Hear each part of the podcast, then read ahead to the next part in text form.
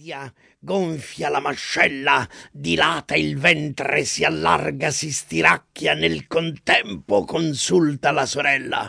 Guardami bene, ho il corpo un po' più grosso? Neanche un pochino. E adesso son cresciuta? Per niente. Ci provo ancora, però di più non posso. Il piccolo animale, a forza di gonfiarsi a crepapelle, scoppia in un botto con tutte le budelle. E adesso la morale. C'è tanta gente che non si accontenta di essere com'è. L'ultimo borghesuccio vuol fare il gran signore. Ogni semplice donna si vuole castellana, proprio come la rana. L'asino carico di spugne e l'asino carico di sale. Lo scettro in mano, con la fierezza di un imperatore dell'Alma Roma, andava un asinaio con due ciuchi da soma. Uno degli asini portava sopra il basto un carico di spugne assai leggero e quindi andava lesto, senza sentire la minima fatica. L'altro arrancava povero animale goffo impacciato a passi di formica, portando un grosso carico di sale. Dopo tanto viaggiare, giunsero sulla riva di un torrente.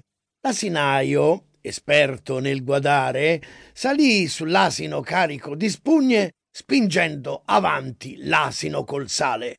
Questo, volendo fare a modo suo, finì dentro una buca, sprofondò risalì in superficie, si agitò e infine riemerse disinvolto, che intanto il sale nell'acqua si era sciolto.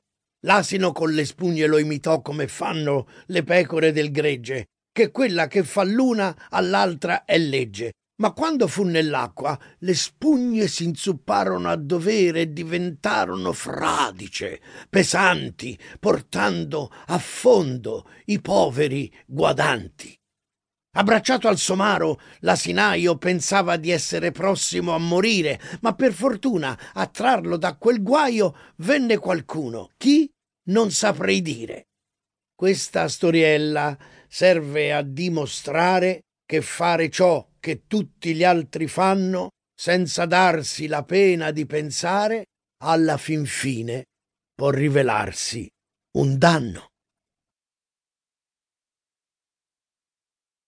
Il lupo e l'agnello. Si sa che chi è più forte finisce sempre per aver ragione.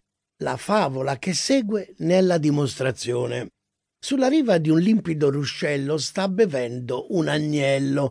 Arriva un lupo spinto dalla fame, in cerca di qualcosa o di qualcuno per rompere il digiuno. Come osi? Piccola bestia infame, creatura impertinente, intorbidare l'acqua che io bevo grida la belva con fare prepotente. Sarai punito per la tua arroganza. Scusate, sire, ma questa lagnanza non ha rilievo, l'acqua va in pendenza. Voi siete in alto e io molto più in basso, e quindi intorbidirvela non posso. E invece sì, la intorbidisci lo stesso, rispose il lupo. E mi hanno riferito che hai sparlato di me l'anno passato e come avrei potuto? Non ero neanche nato. Mamma mi allatta ancora. Davvero? Allora, se non sei tu, è stato tuo fratello. Non ne ho nessuno. Allora un tuo parente. È inutile negare l'evidenza. È cosa nota che tutta la tua gente, ivi compresa la razza maledetta dei cani e dei pastori, mi odia a morte e ciò grida vendetta. Appena pronunciata la sentenza, il lupo azzanna il tenero innocente, lo squarta, lo divora fino all'osso, senza neanche la farsa di un processo. L'uomo e la sua immagine per il signor Duca della Rochefoucauld. Un uomo innamorato di se stesso era convinto che nel mondo intero, in tutto l'universo, nessuno fosse bello come lui e se vedeva il viso suo riflesso dentro uno specchio trovandolo diverso da quello che credeva, si arrabbiava con l'indocente oggetto e lo accusava di non essere affatto veritiero.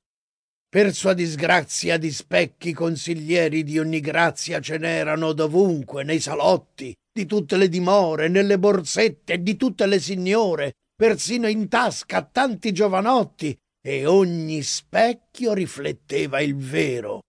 Allora cosa fa il nostro Narciso? Abbandona l'umana società, si rifugia in un angolo remoto, dove non ci sia specchio che rifletta l'ingrata verità. E anche qui cosa trova? Un lago calmo, limpido e tranquillo, che gli ributta in faccia la realtà. Lui si infuria, vorrebbe allontanarsi, ma il lago è così bello che l'uomo non riesce a distaccarsi. Avrete già capito dove voglio arrivare. Lo strano male di cui soffriva quel Narciso affligge tutta l'umanità. Senza eccezione l'anima nostra, come quel Narciso, vede in se stessa ogni perfezione. I vizi altrui che abbiamo sotto gli occhi sono soltanto specchi dei vizi nostri che non vogliamo vedere quanto allo specchio d'acqua che riflette inesorabilmente la realtà di una difettosa umanità, quel lago è il vostro libro, signor Duca. Il lupo e la cicogna. Che i lupi siano ingordi è risaputo. Un giorno un lupo divorò in gran fretta un pasto prelibato e un osso gli restò nel gargarozzo. Temendo di morire, soffocato, con l'osso in gola, diventato muto, il lupo si agitava come un pazzo. Fortuna volle che di lì passasse una cicogna. Questa gli ficca il becco nella gola e toglie l'osso in una mossa sola. Fiera del risultato, lei reclama il compenso. Compenso? Che cos'è questa parola? Rispose il lupo. Cara la mia signora, chiamati fortunata, che ti abbia fatto tirar fuori il collo ancora intero da dentro la mia gola. E poi vorresti essere anche pagata? Vattene via, cicogna sciocca e ingrata. I due tori e la rana. Mentre assisteva al combattimento di due tori che ambivano al possesso di una giovenca, una rana esprimeva il suo scontento con gemiti e sospiri. Cosa ti prende adesso? Perché mai ti disperi? le chiese un vicino gracidante. Sì, sono preoccupata, lo confesso, fece la rana, non c'è bisogno di essere veggente per prevedere quale sarà il finale di una zuffa di tori. Il vincitore scaccerà il rivale dai prati di Trifoglio e Lupinella per godersi tranquillo i suoi amori, e lo sconfitto si dovrà cercare un altro posto, nuovi territori. Così verrà da noi, qui nel canneto, e con le grosse zampe e la sua mole ci ridurrà in poltiglia, noi rane, con tutta la famiglia e tutto questo per via di una vitella. Povera rana, il suo presentimento si rivelò fondato. Infatti, uno dei tori, lo scornato, andò a dimenticare le sue pene proprio nell'acquitrino delle rane, calpestandone venti in un minuto. Purtroppo è risaputo. Chi è grande può commettere follie, ma farà in modo di restarne indenne, lasciando a chi è più piccolo di lui il rischio di rimetterci le penne. L'uccello ferito da una freccia.